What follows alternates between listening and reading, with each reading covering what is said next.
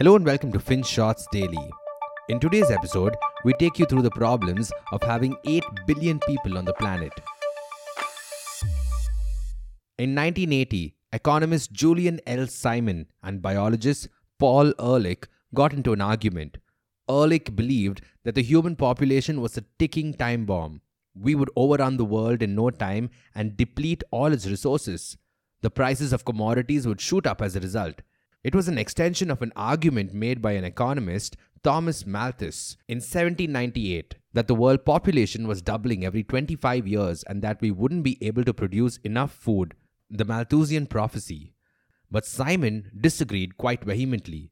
He believed that human ingenuity was the ultimate resource. We would find ways to use technology and squeeze out even more commodities, and he believed prices would fall. So they placed a bet for $1,000 and picked five metals to track prices copper, chromium, nickel, tin, and tungsten. They'd settle the bet 10 years later in 1990. The decade passed. And guess who won? It was Simon. The combined prices of the five commodities had dropped by 57%. As it turned out, human ingenuity was indeed at work. And this, folks, is the legendary Simon Ehrlich wager a bet on the Earth's population and what we could sustain. But that was 1980, and we had about 4 billion people back then. Since then, the population has doubled, and now we have 8 billion people roaming the planet. And this got us thinking how many people could the Earth actually sustain? And will we need Thanos to come in and snap his finger? We don't know. Hopefully, it doesn't happen. But a rapidly growing population will pose many challenges. Chief among them are food security and climate change. Let's explain. We produce enough food to feed 10 billion people today. And yet, even with this kind of excess, there's still a food crisis looming large.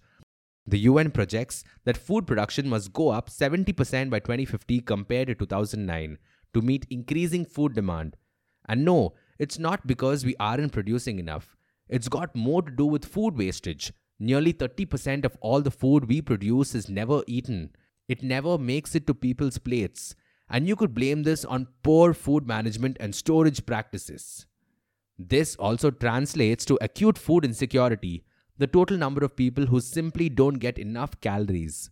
These numbers have increased from 135 million in 2019 to 345 million by June 2022.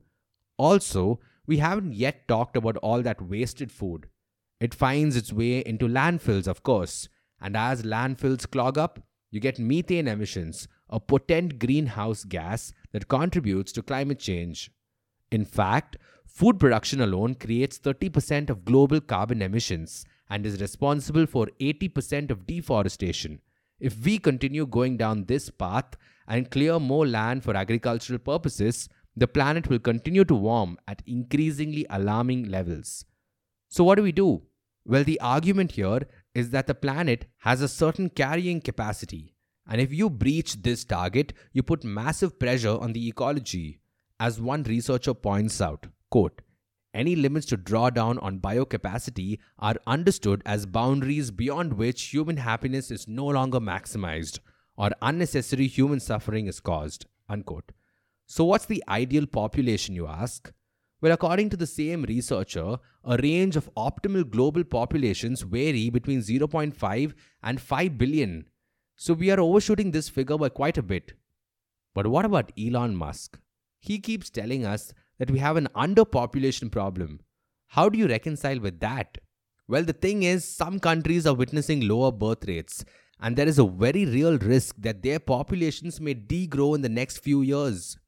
But most researchers believe that that is a problem for the future.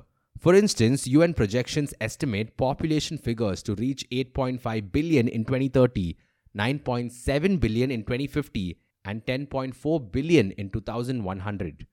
So the global population is expected to grow, and humans should probably contend with the problem of excess before we think of repopulating the planet.